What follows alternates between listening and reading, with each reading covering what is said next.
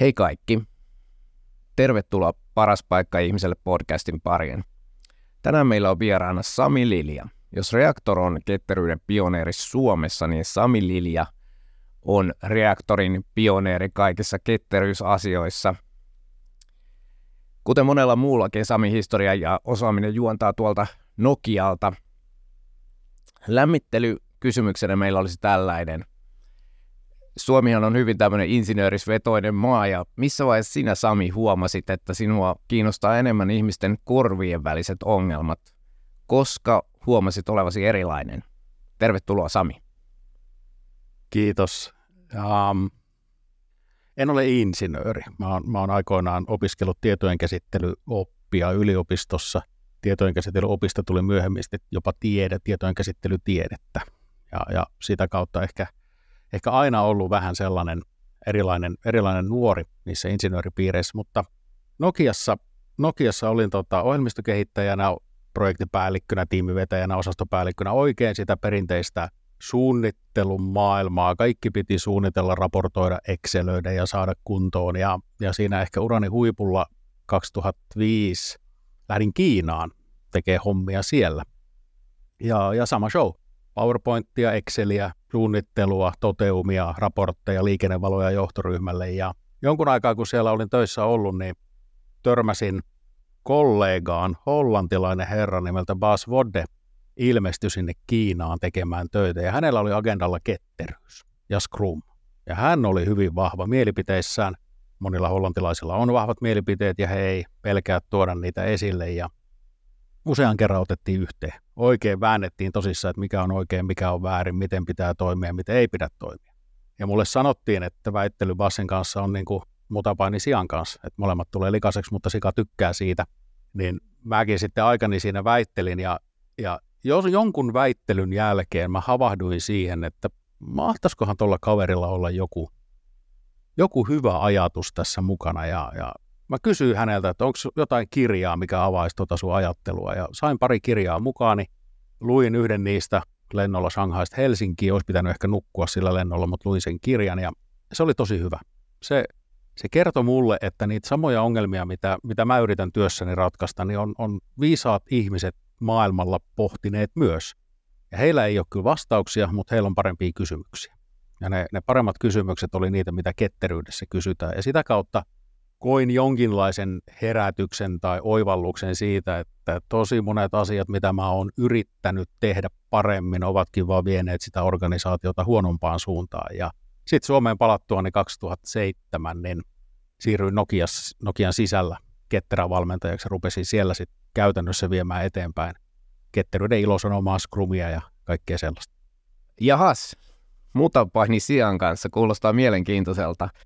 Kyllä eikö se ole meille ihmisille aika tyypillistä, että me pohditaan ja stressataan asioita oman pään sisällä, vaikka me voitaisiin ratkoa niitä kollektiivisesti yhdessä? Se on ihan totta ja siihen liittyy semmoinen sankaruus, sankarikultti, että minä olen sankari, kun minä ratkaisen tämän minun ongelman. Ja totta kai se semmoinen perinteinen olen esimies, olen johtaja, minun tehtäväni on tämä ratkaista sen sijaan, että mä vaikkapa myöntäisin jollekulle, että hei mä en oikeasti tiedä. Voisitteko te jeesata mua, pohdittaisiko yhdessä, tehtäisikö yhdessä? Aivan. Ainakin itse huomaan sen, että kun asioita jakaa laajemmin, tulee mukaan joukkovoimaa ja, ja tukea. Ei ole niin yksin sen haasteen kanssa. Mutta se vaatii aina jonkinnäköisen oivalluksen, että pääsee jonkun tietyn kynnyksen yli omassa ajattelussaan. Kyllä, ja mä jostain luin, Toyotan eräs johtaja oli vaihtanut firmaa, ja kun häneltä kysyttiin, että mikä on suurin ero Toyotan ja uuden firman välillä, niin hän sanoi, että täällä uudessa firmassa hänen oletetaan ratkovan kaikki ongelmat. Toyotassa hänellä oli sadan ihmisen aivot, kun ne ratkovat niitä ongelmia yhdessä, ja se häntä harmitti, että miksi, miksi hänen piti lähteä. Ja ehkä vähän tämmöinen samanlainen oivallus ja innostuksen lähde oli se ketterä yhteisö silloin aluksi. Että mä huomasin, että vau, samanhenkisiä ihmisiä jakamassa, kertomassa, pohtimassa näitä ongelmia, että mä, mä en ole yksin. Se oli, se oli sun innottava tekijä, joka sai pysymään mukana siinä. Me ihmiset, ainakin jotkut meistä, kehittyvät ja muuttuvat jatkuvasti ja on mielenkiintoista pohtia tätä muutosta. Miten sinä olet muuttunut matka-aikana? Nuorena ollaan yleensä vähän kirkasotsaisempia ja tiedetään varmasti, mikä on totta. Ja vanhempana ehkä myönnetään, että tiedetään sitten lopulta aika vähän, mutta osataan tarkastella asioita useammasta perspektiivistä ja ehkä luoda siitä omasta kokemuksesta jotain hyödyllistä näkemystä käsillä oleva ongelman ratkaisuun. Miten sinä olet muuttunut ja mikä oli nuorelle Samille tärkeää ja mikä taas on tänään sinulle tärkeää ketteryyden osalta? Mä niin haluaisin sanoa, että joo, mä oon muuttunut ja mä oon rauhoittunut ja, ja olen, olen nykyään seesteisempi ja ei se nyt varmaan pidä paikkaansa, että yhtä, yhtä änkyrä mä oon nykyäänkin. Ää, ajattelu on ehkä laajentunut ja työkalupakki on tullut enemmän, enemmän vaihtoehtoja. Et, et silloin kun aloitin ketteryydestä puhumisen ja ketterien transformaatioiden tekemisen ja organisaatioiden valmentamisen, niin myönnän, että olin kyllä aika monen ajatusten kehä ykkönen, että, että, että se oli aina se yksi juttu, mikä pyöri päässä. Että, että alkuun se oli Scrum. Että nyt kun vaan lähdetään tällä Scrumilla, on se backlogia, on tiimit ja plänäykset ja reviewt ja retrot ja dailit, niin kyllä se siitä suttaantuu. Ja, ja siitä muutama vuosi eteenpäin niin törmäsin Kanban nimiseen ajatteluun. Ja siitä eteenpäin sitten taas pari vuotta koko maailma oli Kanbania minulle. Ja kaikki ratkeaa, kun rajoitetaan keskeeräisen työmäärän ja visualisoidaan. Ja, ja nyt ehkä, kun se työkalupakissa on enemmän tasavertaisia työkaluja, niin on myös helpompi keskustella ihmisten kanssa siitä, että mikä se teidän ongelma on, mikä se teidän tarve on, eikä niin, että yritetään survoa kaikkea yhteen muottiin ja sitten toivoa hyviä lopputuloksia. Aivan. Nyt täytyy myöntää, että sinä olit tälle podcastille inspiraatio. Kuuntelin sinua ja Arto Eskelistä eräässä myyntitapaamisessa ja ajattelin, että nyt tulee niin hienoa tarinaa syvällä, syvällä kokemuksella, että tätä olisi kiva jakaa vähän laajemmalle. Ketteryys on vähän niin kuin uskonto nykyään. En sano, että huumetta kansalle, mutta sen puitteissa tehdään paljon hyvää ja paljon pahaa. Aika monta asiaa leimataan ketteräksi, mikä ei välttämättä ole ketterää. Ja on hyvä kysymys myös, että kuka päättää, mikä on ketterää ja mikä ei ole ketterää. Ja tänään me voitaisiin olla niitä, jotka päättävät, mikä oikeasti kuuluu sinne ketterään laariin. Miten sinä, Sami, määrittelisit tätä nykypäivänä? Me varmaan tullaan puhumaan tästä, mikä, mikä on ketterää, niin sitä kautta, että mikä ei ole ketterää, mikä on aina ihana puheenaihe, on paljon helpompi luetella asioita, jotka ei kuulu johonkin joukkoon kuin jotka kuuluu. Ähm, mulle ketteryys merkitsee kyvykkyyttä reagoida. Se, se merkitsee sitä, että meillä on jatkuvasti valmius toimia tilanteen edellyttämällä tavalla. Ja se ei, mä oon joskus verrannut ketteryyttä ja skrumia auton rattiin, että autossa on ratti sen takia, että me voidaan tarvittaessa muuttaa suuntaa, ei sen takia, että me heilutaan siellä niin kuin suojakaiteesta toiseen, reunasta toiseen, ihan vaan sen huvin vuoksi, että meillä on ratti. Eli, eli kyvykkyys toimia kaikissa tilanteissa, se vaatii tosi paljon organisaation suunnittelulta, se vaatii ajattelulta, se vaatii teknistä kyvykkyyttä. Meidän, mikä ikinä tuote onkaan, niin täytyy olla sellainen, että me voidaan nopeasti muuttaa siinäkin suuntaan. Toinen näkökulma tämän kyvykkyyden lisäksi, ehkä sitä kyvykkyyttä ruokkimassa on, on oppiminen. Eli se, että me pystyttäisiin tarkastelemaan meidän ympäristöä koko ajan avoimin ja uteliain silmin. Että asiat eivät ole hyviä tai pahoja, vaan ne, ne tapahtuu ja niistä tapahtuneista asioista pystyttäisiin oppimaan. Eli tämmöinen arvottaminen meni pieleen, onnistui, voi joskus olla pikkusen vaarallista. Ja ketteryyden ytimessä on se, että kun asia tapahtuu, niin me pysähdytään tarkastelemaan, mitä tapahtuu, miksi tapahtuu, mikä se vaikutus on ja mitä me voitaisiin tehdä sille. Eli näihin se ketteryys kiteytyy ja näistä sitten sinkoilee ympäriinsä skrumit ja kanbanit ja systeemiajattelut ja sun vaikka mitkä mekanismit. Kyllä, tämä on todella mielenkiintoinen aihe. Olen urani aikana nähnyt, että kitteryyden puitteissa otetaan ihmisiltä vaikka työhuoneet pois ja sitä eri tavalla glorifioidaan. Ihmiset saavat palkintoja siitä, että yksikkö tai osasto on muutettu ketteräksi ja välillä siellä on mukana talousosasto tai lakiosasto, mikä tuntuu aivan järjettömältä. Miten ketteryydestä on tullut tämmöinen maaginen teema, että sillä korjataan kaikki? Tuo on tosi hyvä kysymys. Mä, mä en tiedä, missä vaiheessa ketteryys lipsahti tuohon. Käykö tuolla tavalla kaikelle, mikä on niin sanotusti mainstreamia? Onko AI nyt seuraava, että tuote ei mene kaupaksi, ellei laita siihen kirjainyhdistelmää AI eteen. Ähm, yksi tekijä tuossa on varmaan se, että et, et koska se ketteryys on sitä mainstreamia, sitä kaikkialla tehdään, jokainen firma kertoo olevansa ketterä ja projektia tehdään ketterästi, niin se on, se on tällainen hygieniatekijä kilpailussa. Eli ei, ei saada esimerkiksi työntekijöitä rekrytoitua, jos ei pystytä sanomaan, että me ollaan ketterä. Työnantajan mielikuvaa vaikuttaa se, että me ollaan tämmöinen moderni eli ketterä organisaatio. Ja sitten se, mitä se, miten se ketteryys niin sanotusti toteutuu, niin se on välillä aika perversiä, mitä sitten, niin kuin sanoit, niin sen ketteryyden varjolla tehdään niissä organisaatioissa. Kyllä. Monia konflikteja tuntuu tulevan uudelleen ja uudelleen vastaan. Yksi tämmöinen on liiketoiminnan ja ohjelmistokehityksen välinen raja.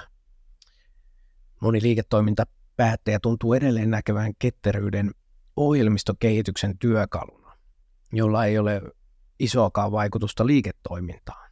Onko sinulle tullut tällaisia tilanteita vastaan? On.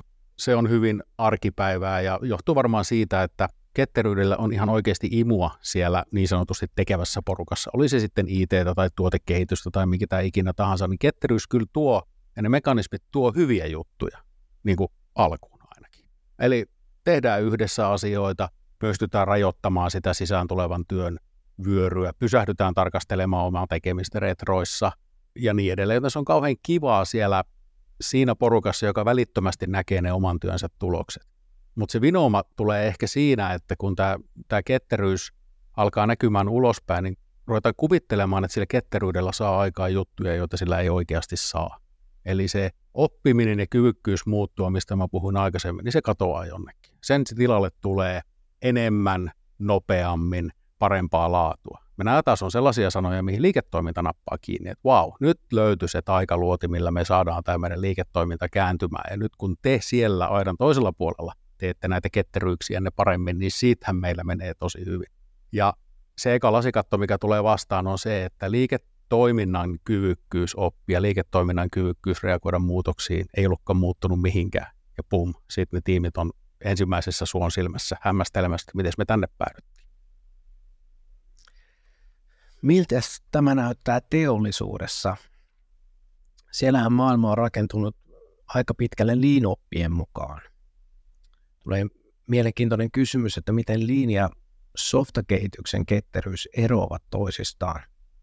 Sekin tavallaan on, on mielestäni yleinen konflikti, joka näkyy meidän asiakastyössä. Tuo on hyvä huomio. Mä oon itse nähnyt sen niin, että kaikkien firmojen softakehitys, IT ja digikehitys noudattelee sitä samaa lainalaisuutta, mitä se firman iso liiketoiminta noudattelee. Eli jos mä oon vaikkapa konepajassa katsomassa, miten heidän digikehitystä ja ITtä johdetaan, niin sitä johdetaan ihan samalla tavalla kuin tehdasta. Eli se tehdasmaailman ajattelu puskee läpi myös sellaiseen paikkaan, missä se ei ole hyödyllinen. Ja jos otetaan linja ketterä nyt vertailuun, niin liinajattelu, se on tosi hyödyllistä.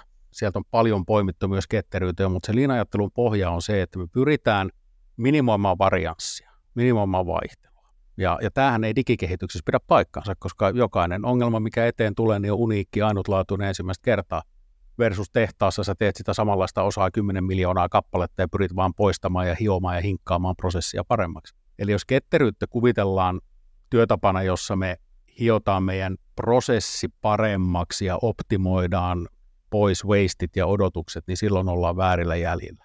Liinin optimoinnin kohde on eri kuin ketteryyden optimoinnin kohde. Ja tämä on ehkä se myöskin sellainen kysymys, mihin organisaatiot törmää. Eli lähdetään optimoimaan väärää asiaa. Kuvitellaan, että ihmisten kalenterit, ajan käyttö on se asia, mitä pitää optimoida, odotusajat pois. Sieltä liina-ajattelusta lähtien. Kun taas ketteryydessä me välillä halutaankin, että meillä on aikaa pohtia, miettiä vaihtoehtoja, tehdä kokeiluja ja palata taaksepäin. Ja, ja nyt jos liin ajattelu on vallalla firmassa, niin ketteryydellä voi hetken päästä tulla tosi ahdasta. Kyllä. Ja nyt kun on katsonut omassa roolissa niin kuin asiakasvastaavana tuota ketterää maailmaa, niin siinä näyttäisi olevan semmoinen ominaisuus, että sillä pystyy maksimoimaan sen investoinnin tuottavuuden. Eli jatkuvasti rakennetaan niin kuin feedback loopeja ja varmistetaan, että ohjataan se tekeminen siihen, mikä tuottaa eniten arvoa just sillä hetkellä. Nyt kun miettii tällaista perinteisempää hierarkista organisaatiota, niin tuleeko siinä semmoinen tilanne vastaan, että siellä voi olla semmoinen niin kuin vahva johtaja, joka sitten sanoo, että minähän päätän, miten tämä menee, ja se sitten rikkoo sen niin kuin hienon autonomian ajatuksen.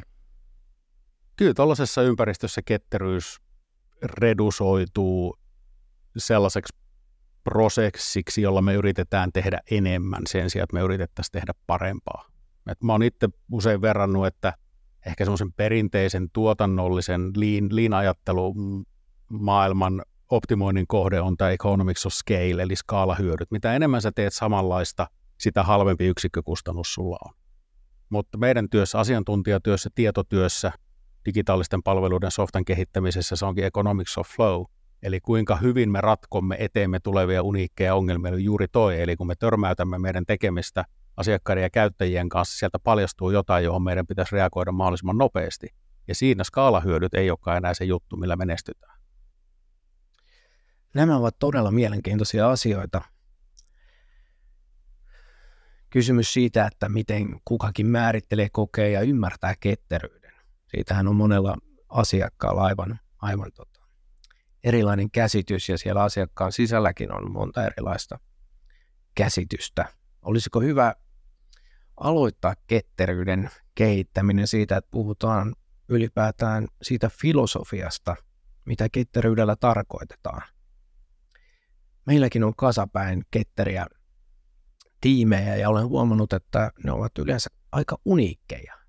Ne kehittyvät sen ongelman ympärille ja suuntavat energiaa jotain tiettyä tavoitetta kohtaan ja sitten hakevat siihen niin kuin parhaat toimintatavat ja työkalut. Ja tietenkin parhaassa tapauksessa siinä on jonkinnäköinen autonomia, että pystytään tekemään, tekemään päätöksiä ja sopimaan käytänteistä itsenäisesti. Jossain taas tuntuu, että ketteryys on jonkinnäköinen mörkö, joka lyödään, lyödään pöytää, josta kehittyy samanlainen kuin teollisista prosesseista, että se ohjaa tekemään aina samalla tavalla asioita. Olisiko sinulla, Sami, joku oikea näkemys siitä, miten ketteryyteen pitäisi suhtautua? Joo, yhteinen filosofinen näkemys kuulostaa kauhean isolta, hienolta. Mä ehkä itse muotoilisin sen jopa niin, että olisi tärkeää, että meillä on yhteinen käsitys organisaatiossa siitä, että no mitäs ihmettä me ollaan ratkaisemassa sitä ketteryyttä. Mikä se ongelma on, mitä me ollaan ratkaisemassa? Äh, organisaatiossa on ongelmia. Asiat ei mene niin kuin pitäisi tai niin hyvin kuin pitäisi. Mutta hyvin harvoin, itse asiassa yllättävän harvoin, kun mä kysyn ketteryyttä käynnistäviltä tai ketteryyttä tekeviltä ihmisiltä, että mikä se on se, mitä juttua te tällä nyt oikein meinaatte ratkaista, niin kyllä sieltä aika semmoinen tyhjä katse tulee, että niin, en, en mä tiedä, että me vaan tehdään tällä koska ketterä. Eli semmoinen sisäsiittoinen juttu, että me tehdään tätä koska ketterä, niin se nyt on lähtökohtaisesti jo väärin. Jos nyt ensin lähdettäisiin vaikka siitä, että onko se teidän ongelma liian pitkä lead time, liian pitkä time to market, vai onko se, että tiimit ei juttele keskenään, vai onko se, että teillä on liikaa bugeja siellä, joka syö teidän työaikaa, kun niitä korjataan. Mikä se ongelma on? kun tämä on saatu jollain tavalla niin kuin sovittua tai ymmärrettyä yhteisesti, niin sitten valittaa siihen sopiva lääke. Ja sitten seuraava, ja sitten seuraava. Että tämmöinen ketterien menetelmien rolloutti, niin kyllä saa mun ihon kananlihalle ja sillä niin kuin pahalla tavalla. Kyllä, tuollaista näkee usein, että ikään kuin ääntä alkaa heiluttamaan koiraa. Olen nähnyt asiakkaita, joissa metodit ovat fokuksessa, kun ketteryyttä viedään eteenpäin ja otetaan vaikka sekuntikellolla aikaa, kuinka kauan puheenvuorot saavat kestää ja työtavoista, joiden pitäisi kehittyä jatkuvasti, tuleekin uusi jäykkä prosessi. Ja tuohon liittyy paljon sellainen asia, että organisaatiossa on, on niin pelko, autonomian pelko. Eli on totuttu, me on tehty töitä vuosikausia sillä tavalla, että, että johdetaan, työtä johdetaan.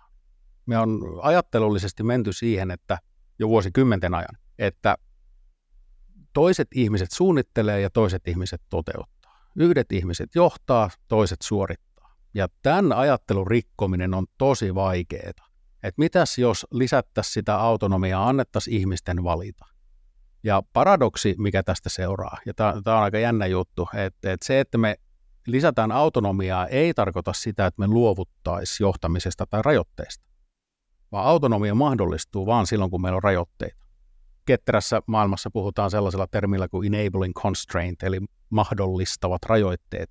Ne on tällaisia reunoja, suoja-aitoja, joiden sisällä todellinen autonomia syntyy. Tavallaan tämän löytäminen on sellainen pikkuinen viisastinkivi kaikkiin organisaatioihin, että mikä se on se meidän reunat, jotka mahdollistaa järkevän autonomian ja nopean etenemisen. Että ei kellahdeta sitten siihen toiseen suuntaan, joka on se, että meillä ei ole mitään rajoja, meillä ei ole mitään reunaehtoja, meillä ei ole mitään rakennetta. Ja sitten hetken päästä huomataan, että ei tällaisesta tullut yhtään mitään. Tarkennuksena tähän, eli, eli tarkoitatko nyt ketterää tiimiä vai tarkoitatko tiimin ympärillä olevaa maailmaa?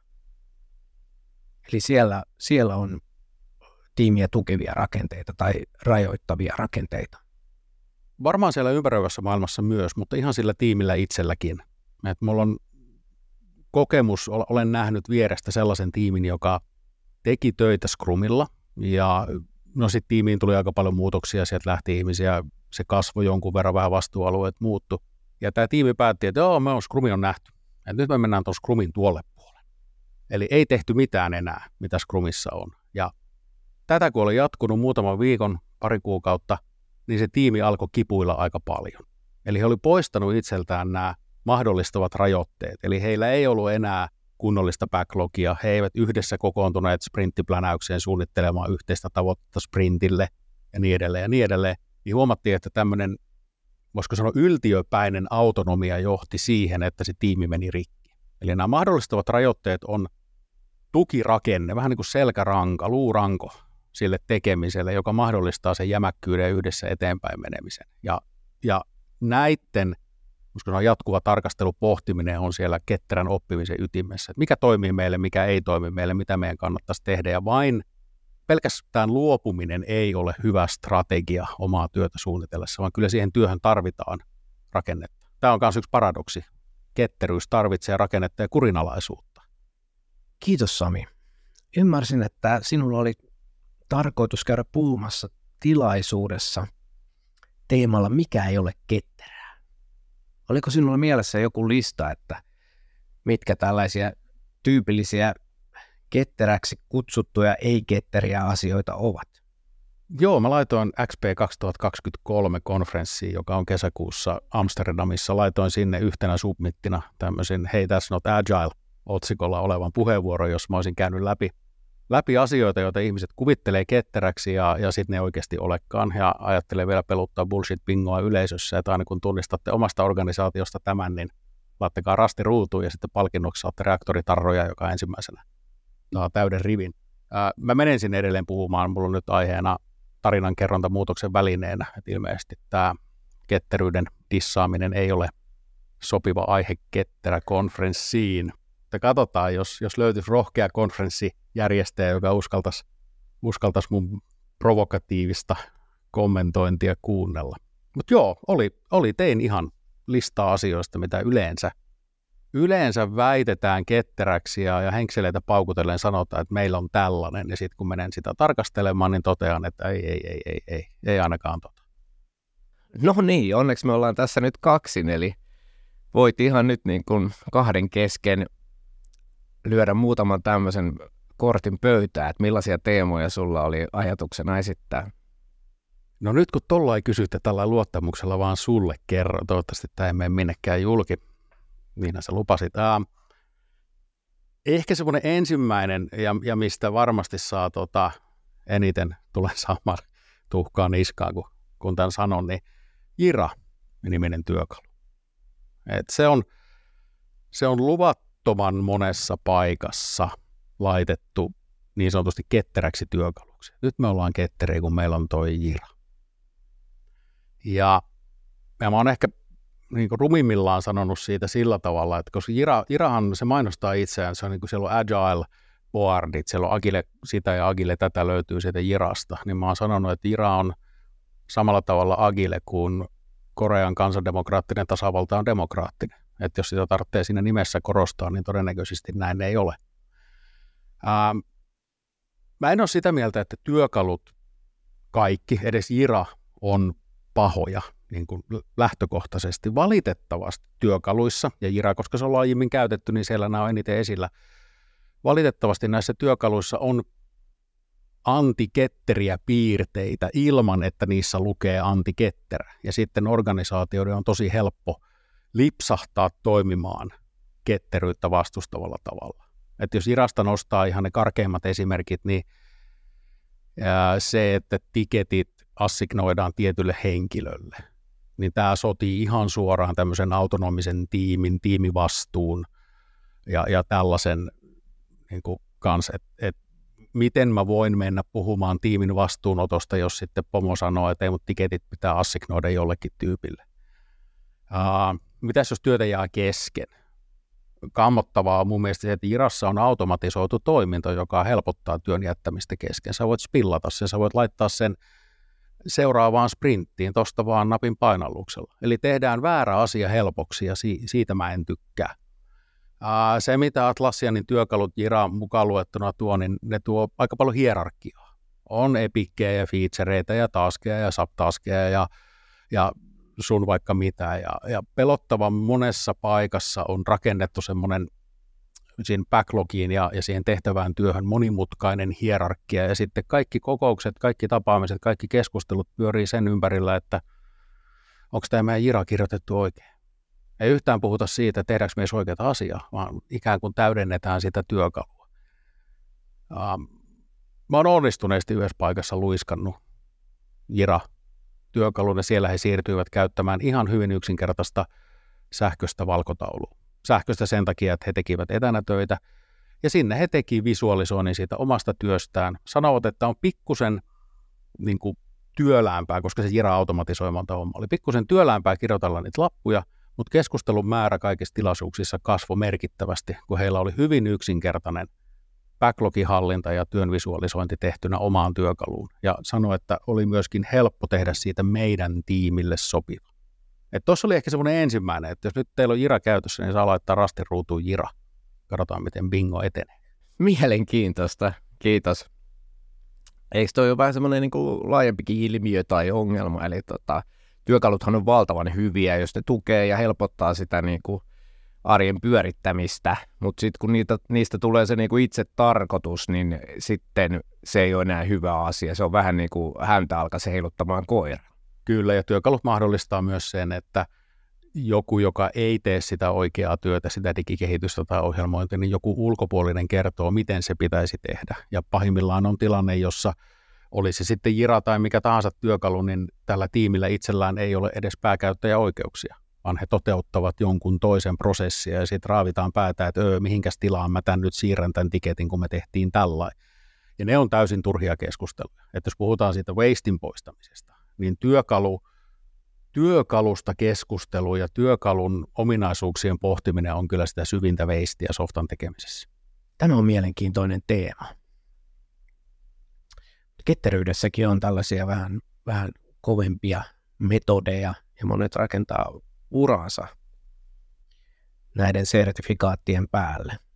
Silloin se on ymmärrettävästi tärkeää, mutta ehkä unohtuu se, että metodi ei ole se, mitä ollaan tuomassa pöytään, vaan tapa ratkoa ongelmia tehokkaammin ja paremmin. Mä oon sertifioitu Scrum-kouluttaja ja mun urani ja, ja toimeentuloni perustuu siihen, että mä myyn sertifikaatteja. Kiitos Kiitos tästä, mutta mä oon ihan samaa mieltä. Että kyllä mä, mä koulutuksissa aina sanon ihmisille että heti alkuun, että, että tiedättehän te, että te ette tee scrumia. Ja sitten ne säikähtää.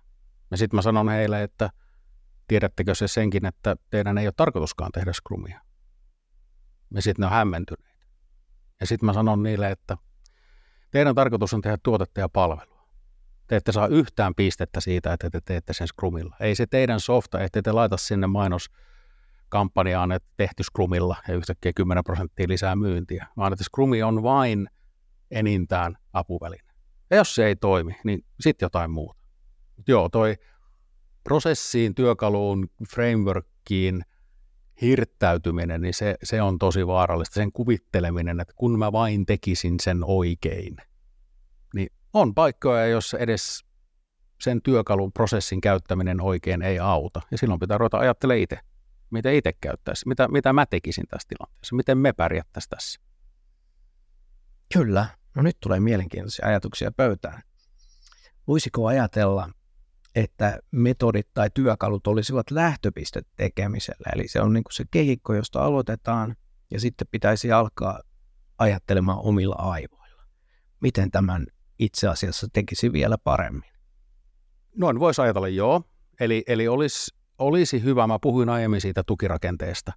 Se, että me heitetään joukko ihmisiä, jotka ei ole ehkä aikaisemmin tehnyt kauheasti töitä yhdessä ja tosi monesti, kun lähdetään tekemään, niin rakentamaan jotain ihan uutta. Jos tuollaisessa tilanteessa sanoisi heti alkuun, että miettikääpä itse, miten tämä kannattaisi tehdä, niin aika mahdoton tehtävä. Eli me tarvitaan kyllä semmoinen lähtöpiste, jokin, jokin sellainen tapa toimia, joka auttaa meidät liikkeelle. Ja mitä sen jälkeen tapahtuu, niin kyllä mä tarkastelisin kriittisesti sitä, miten me tehdään töitä. Millä tavalla, millä prosessilla, millä frameworkilla. Muistaen sen, että jos jokin asia ei toimi, niin sen lopettaminen ei välttämättä ole ratkaisu.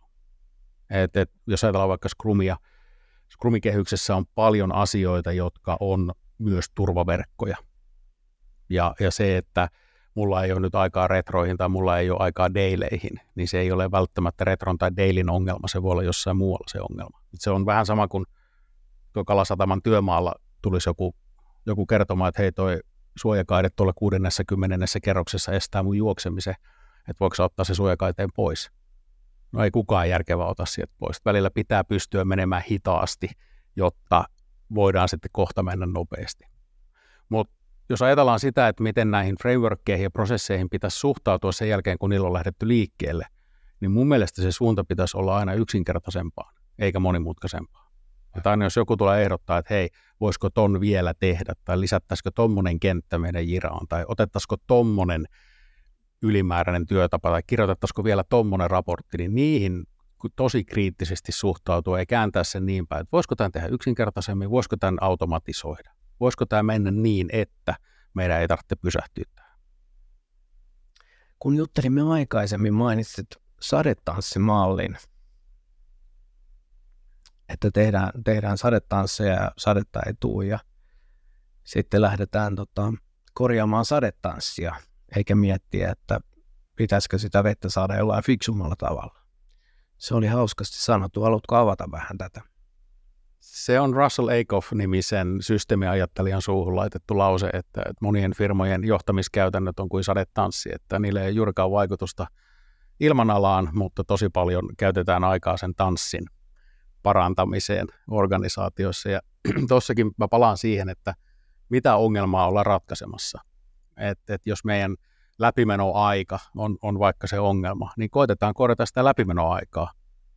Koitetaan korjata sitä vaikka visualisoinnilla ei kuitenkaan niin kuin määrättömiin sillä visualisoinnilla sitä hinkata kuntoon. Se olisi sitä sadetanssi-hinkkaamista. Voi muistettaisiin palata siihen, että hei se meidän alkuperäinen ongelma oli läpimenoaikojen parantaminen ja mitä tämä visualisointi meille kertoisi. Eli samalla tavalla näissä prosesseissa ja työkaluissa ja, ja, ja muissa, niin ne on, niissä on liian helppo upota sinne työkaluun ja prosessiin ja siihen sadetanssiin ja miettiä sitä hienommaksi ja hioa kulmia – ja samaan aikaan unohtaa, että se alkuperäinen ongelma on edelleen yhtä paha tai pahempi. Kun ketterä on niin muodikasta, tuntuu, että yritykset käyttävät sitä sanaa hieman väärin ja se on kattotermi kaikelle tekemiselle. Eli ollaan ketteriä, mutta ei kuitenkaan välttämättä. Miten tällaisen tilanteen voisi tunnistaa? Mulle harvoin soitetaan, että meillä menee asiat tosi hyvin, että voitko Sami tulla tänne jeesaamaan. Kyllä se yleensä menee niin päin, että firmat on jo itse tiedostanut, että jotain, jotain on pielessä, jokin ei toimi niin kuin me halutaan. Hankala piirrehän tuossa on se, että, että jos se ketteryys redusoituu työkaluksi tai prosessiksi, niin me voidaan aika pitkään fuulata itseämme sillä, että me seurataan sen työkalun tai prosessin käyttöä ja sitten siellä firmassa ollaan, että vitsi, että tosi hyvä, että meidän Jira käyttöaste on tommonen ja retroja 90 prosenttia tiimeistä tekee ja sitten oikeasti siellä tiimeissä on paha olla ja mitään ei tule ulos, mutta hei, mittarit näyttää nätiltä. Uh, mutta yleensä se, se lähtee paljastumaan niin kuin kahtalaista reittiä. Että yksi reitti on se, että liiketoiminta on tosi tyytymätön siihen, että tuolta ei nyt tule mitään ulos – ja siinä saattaa olla isokin konflikti organisaatioiden välillä, kun tämä IT tai RDT tai mikä ikinä siellä vastaakin siitä tekemisestä, he haluaisivat kovasti onnistua. Ja he, he pystyvät kyllä näyttämään mittareilla, että me ollaan ketteröidytty, me ollaan parannuttu, mutta se liiketoiminta on tosi tyytymätön. Nämä on haastavia paikkoja coachille, kun yksi osa firmaa sanoo, että noi on rikki, ja se toinen osa sanoo, että ei me mitään rikki olla. Uh, eli tämä on kyllä selkeä signaali, että jos käy sieltä liiketoiminnasta kysymässä, että miten tämä homma toimii, saatteko te sellaisia juttuja sellaisella aikataululla, kun te haluatte, niin, niin jos siihen vastauksena, että no ei todellakaan, niin silloin voisi mennä katsomaan, että mitä siellä ketterässä tekemisessä on rikki. Ja välillä se vastaus löytyy peilistä. Voi olla, että se liiketoiminta on itse aiheuttanut tämän. Toinen suunta, mistä yleensä ruvetaan havahtumaan, että hups heijaa, tämä ei nyt toimikaan niin kuin halutaan, on siellä tekijöiden puolella. Eli sieltä alkaa tulemaan kommentteja, että tämä ei toimi, mä en jaksa. Se voi olla ylikuormaa, se voi olla tyytymättömyyttä. Tiimit, nykyään monet tiimit seuraa omaa hyvinvointiaan pulssikyselyillä tai vaikka retroissa peukkuäänestyksillä, että miten menee, niin nämä tulokset alkaa heikkenemään, ei enää maistu. Ää, useimmiten syynä on se, että on ylikuormaa ja se ylikuorma on aiheutunut siitä, että fokus menee johonkin muuhun kuin siihen varsinaisen arvon tuottamiseen. Joudutaan käyttää aikaa niihin prosesseihin ja työkaluihin, tai pahimmillaan jopa niin, että ne prosessit ja työkalut on peittäneet sen, että meillä on liikaa duunia. Ja sehän on aika karmea tilanne, kun sen ketteryyden yksi tehtävä on tuoda läpinäkyvyyttä, ymmärrystä siitä, missä me ollaan just nyt. Ja aika karmeita ketteryyttä on sellainen, että – työkalut näyttää, että kaikki on hyvin ja tiimeissä on paha olla. Ei, kyllä sille täytyy jotain tehdä. Kyllä.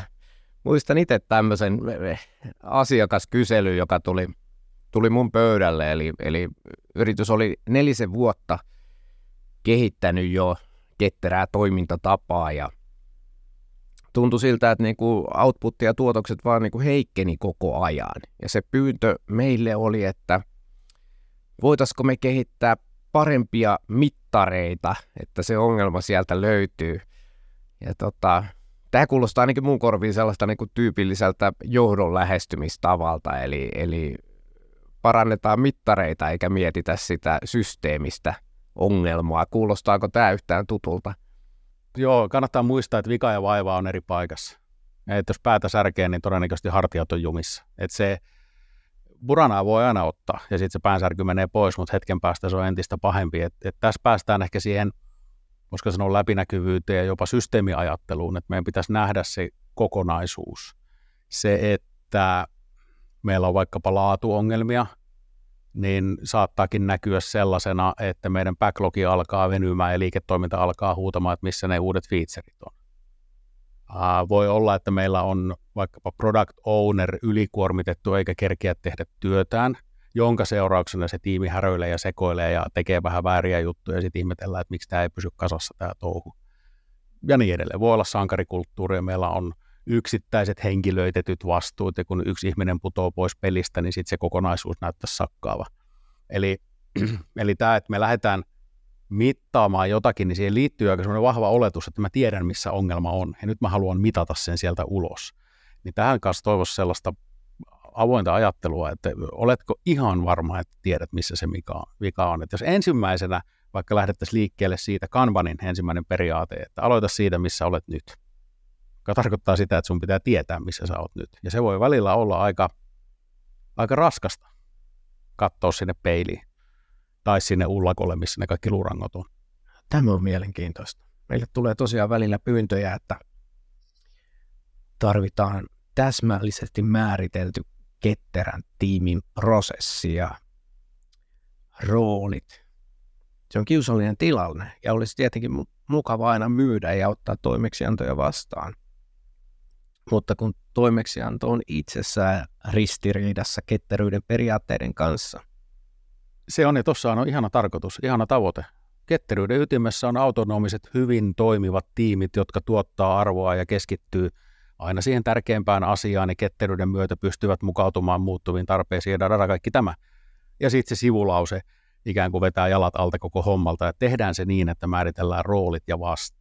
Et siinä kohtaa taas niin kuin joudun vähän haukkomaan henkeä ja niin miettimään, että mitähän mä tähän sanoisin, että taas kerran sellainen ennalta määrittelyn lisääminen, niin oikeasti ainoastaan syö ketteryyttä. Kyllä se vähän hetken aikaa se lämmittää, niin kuin pakkasella housuun kuseminen. Että hetken aikaa tuntuu hyvältä, että se näyttää selkeältä, mutta sitten kun mennään eteenpäin, tulee seuraava tilanne vastaan, niin kompuroidaan entistä pahemmin. Tuo oli hyvä pointti. Huomaan, että moni asiakkaita pilvottaa jonkin verran ketterän maailma ja, ja itse näen, että se itse asiassa on työkalu siihen, että varmistetaan, että investointi kannattaa. Perinteisessä ajattelussa tuntuu, että aika harvoin jälkikäteen katsotaan, mikä sen investoinnin osumatarkkuus oli. Ja tässä tapauksessa ketteryys mahdollistaa sen, että haetaan jatkuvasti reaaliaikaisesti maksimaalista arvontuotantoa investoinnille. Ja hankintapolitiikka saa olla tiukka, ei siinä mitään. Se on lähinnä vaan, että millä ajattelulla se pohjautuu. Että jos se tiukka hankintapolitiikka pohjautuu siihen, että mä annan tämän verran rahaa ja mä oletan saavani sille juuri nämä asiat ulos, niin silloin ollaan väärässä. Mutta jos se hankintapolitiikka on sillä tavalla tiukka, että mä annan rahaa siihen, että teette koko ajan sitä tärkeintä asiaa, niin sehän on täysin eri filosofia, täysin eri ajattelu ja antaa itse asiassa paljon enemmän vapauksia sille tilaavalle organisaatiolle vaikkapa riskien hallintaa, jolloin tiukkuus on hyvä, mutta se tiukkuus kohdistuisi siihen, että ollaanhan me aina varmoja, että me ollaan tärkeimmän asian äärellä jos se tiukkuus kohdistuu vain siihen, että miten te olette rahaa kuluttanut, niin sitten ollaan, ollaan kyllä taas niin kuin väärän kysymyksen ääressä. Toi on musta todella tärkeä juttu. Jos mä katson mun asiakkaita, niin siellä, siellä jopa vähän pelätään sitä ketterää, että se tuo jonkinnäköistä kaoottisuutta siihen tekemiseen tai ennustamattomuutta, vaan päinvastoin, että sehän niin kuin varmistaa, että se investointi ohjautuu koko ajan parhaalla mahdollisella tavalla – siihen, mikä tuottaa arvoa. Ja semmoinen niin ROI-ajattelu, että oletetaan, että pystytään etukäteen arvioimaan, tuottaako joku vai ei, ja sitten puksutellaan puoli vuotta tai vuosi tai kaksi vuotta eteenpäin sen suunnitelman pohjalta, niin se ei tunnu enää kovin nykypäivältä. Ja niin kuin sanoit, niin törmäytetään sitä tekemistä jatkuvasti sen asiakkaan, käyttäjän, kuluttajan kanssa, jotta me saadaan nopeasti tietoa, että toimiiko tämä vai eikö tämä toimi. Tuossa ROIissa, Return on Investmentissa, on sekin haaste, että puhutaan paljon tällaisesta termillä kuin business value, maksimoidaan business value. Jopa ketterässä yhteisössä koko ajan puhutaan business valuesta. Sitten jos mä kysyn, että mitä se business value on, niin taas tulee hiljaisuus siihen vastaan. Mä oon nyt ollut lukemassa sellaista kirjaa kuin The Art of Business Value, jossa avataan sitä arvon, väljyyn, monimutkaisuutta ja monitahoisuutta ja mulle siitä on tullut sellainen olo, että koska sen arvon määrittäminen yksikäsitteisesti on älyttömän vaikeaa, niin luovutaan siitä ja tehdään mieluummin asioita pienissä paloissa pikkuhiljaa hiljaa nopeasti validoiden, jotta me ei hirtetä itseämme kiinni siihen oletukseen bisnesväljyystä. Ja taas investment, se on helppo laskea. Sitä on helppo seurata. Se on vähän niin kuin se, juoppo etsii avaimia katuvalo alla ja kun siltä kysytään, että tähänkö sä ne pudotit, niin sanoo, että en, mutta tässä on helppo etsiä, tässä on valo. Niin tuo investmentti on vähän sama, että me katellaan sellaista numeroa, mitä on helppo seurata sen sijaan, että altistettaisiin itsemme vaikean asian pohtimiseen ja mietittäisiin sitä. Entäs jos hypätään vähän positiivisen puolelle, kun ollaan tässä hetki irvailtu, että mikä ei ole ketterää, niin mitkä olisi sellaisia neuvoja, että asiat saisi oikealla tavalla alkuun, kun ketteryyttä lähdetään kehittämään? Ah, voiko olisikin täydellinen maailma. Tota, jos mä kerron ensin, mitä mä lähtisin tekemään sen täydellisessä maailmassa ja otetaan sitten realismi myöhemmin mukaan tähän. Uh, mulle ihannetilanne on se, mä joskus jopa tällaisia orastavia pilkahduksia nähnyt tällaisesta tilanteesta, mutta yksi tosi tärkeä asia on keskittyminen eli fokus. Että me saataisiin ihmisiä, jotka on sen lisäksi, että he ovat osaajia, niin he olisivat sataprosenttisesti käytettävissä siihen, mitä tehdään. Että semmoinen resurssointi, 50 prosenttinen allokaatio, niin ne on tosi myrkkyä sille tiiminä tekemiselle. Eli meillä löytyisi ryhmä, moniosaava ryhmä ihmisiä, jotka pystyy keskittymään siihen, mitä me ollaan tekemässä. Sitten mä haluaisin, että panostettaisiin siihen, että nämä ihmiset lähtee tiimiytymään meillä olisi aikaa pitää kunnon kickoffit, kirkastaa goolia, tavoitetta, sopia oikeasti niistä tiimin työtavoista sopia myös siitä, miten tämä tiimi toimii ympäröivän maailman kanssa yhdessä, miten työ tulee tiimille, miten sitä julkaistaan, miten sitä validoidaan ja niin edelleen. Eli, eli se puoli, mutta myös se tiimiytymisen sosiaalinen puoli. Eli me uskallettaisiin rakentaa tiimejä, jossa ihmiset tekevät töitä ihmisten kanssa yhdessä vahvuuksien ja epävarmuuksiensa kanssa, niin että uskallettaisiin ottaa tiivinä riskejä. Mitä sen lisäksi? Asiantuntevaa tukea ja valmennusta, mielellään tiimin sisältä. Et, et jos taas palataan hetkeksi, huomatkaa tämä negatiivisuus puskee täältä pintaan, jos palataan tässä, että mikä ei ole agilea, niin sellainen ulkopuolinen agile coach, joka tulee jostain toisesta organisaatioyksiköstä käväsemään ja vähän fasilitoimaan, niin kuin lokki lentää kivelle, jättää sinne jäljen ja lentää pois, niin olisi siinä tiimin sisällä osaava tuki ja valmennus niiden työtapojen kehittämiseen. Scrumissa se on Scrum Master, mutta olisi sitten mikä tahansa, niin auttaisi eteenpäin. Ähm, siinä se ehkä olisi. Joo, va, joo sit product owner, jonkinlainen työn vastaanottamisen rajapinnan selkeys, että meillä olisi valtaistunut päätösvaltainen ihminen, joka oikeasti ohjaisi, ajaisi sitä kehitystä oikeaan suuntaan, pystyisi työskentelemään tiimin backlogin ympäristön asiakkaiden kanssa ja oikeasti kiteyttäisi kaikesta maailmankaikkeuden informaatiosta juuri sen oikean jutun, mitä tiiminä kannattaa tehdä. Ja ehkä viimeisenä pointtina vielä tähän oppimiseen liittyen, niin olisi aikaa, kykyä ja halua tarkastella omaa työtä. Eli Scrumissa käytetään termiä retrospektiivi, mutta että näitä tehtäisiin tosissaan ja kunnolla ja nimenomaan tiimille. Ei niin, että raportoimme retrosta johdolle, vaan että, että retrospektiivissa oikeasti pystyttäisiin tiimin autonomiaa hyödyntäen kehittää koko ajan parempia työtapoja. Se olisi se täydellinen maailma. Kiitos. No nyt lähdetään näillä ohjeilla rakentamaan täydellisiä tiimejä. Täytyy kyllä Sami sanoa, että sä kävit yhdellä mun asiakkaalla lukkeilemassa ja he olivat kovin tyytyväisiä siihen, että saivat sinun avullasi ekaa kertaa tämmöisen hyvän sopimisen kulttuurin syntymään siellä tiimissä. Kiitos. Mä tota, y- yksi näitä dysfunktioita, mitä mä ajattelin listata siinä mun ei-julkaistussa konferenssipuheessa, on semmoinen, että jos löytyy agile coacheja, niin se on, se on vaaran merkki. Jonka jälkeen mä kävin kurkkaamassa, että mitä mun LinkedIn-profiilissa lukee, niin siellä lukee, että mä oon agile coach. Että tämä on niin kuin, pimeä puoli on hyvin houkutteleva. Kiitos paljon Sami tästä. Tämä oli mielestäni oikein mukava ja rakentava keskustelu. Haluaisitko vielä laittaa jonkun anekdootin tähän loppuun? No varmaan, varmaan sellainen, jos, jos yhteen sanaan tiivistäisi sen, että mitä ketterä maailma nykyään tarvitsee, niin se yksi sana on rohkeus. Et pitäisi olla rohkeutta tehdä niitä asioita oikein, haastaa sitä ympäröivästä maailmasta tulevaa rajoitusta ja jäykkyyttä ja, ja vaan, vaan niin kuin sanoa, että hei, meille ketteryys tarkoittaa sitä, että me ollaan hyviä, parempia kuin eilen. Ja joskus se vaan tarvitsee ihan pirusti rohkeutta, että uskaltaa vastustaa päälle vyöryvää prosessijäykkyyttä. Kiitos Sami. Peter Lindberg ja Sami Lilja päättävät podcastin tältä erää studiosta. Kiitos kaikille kuulijoille.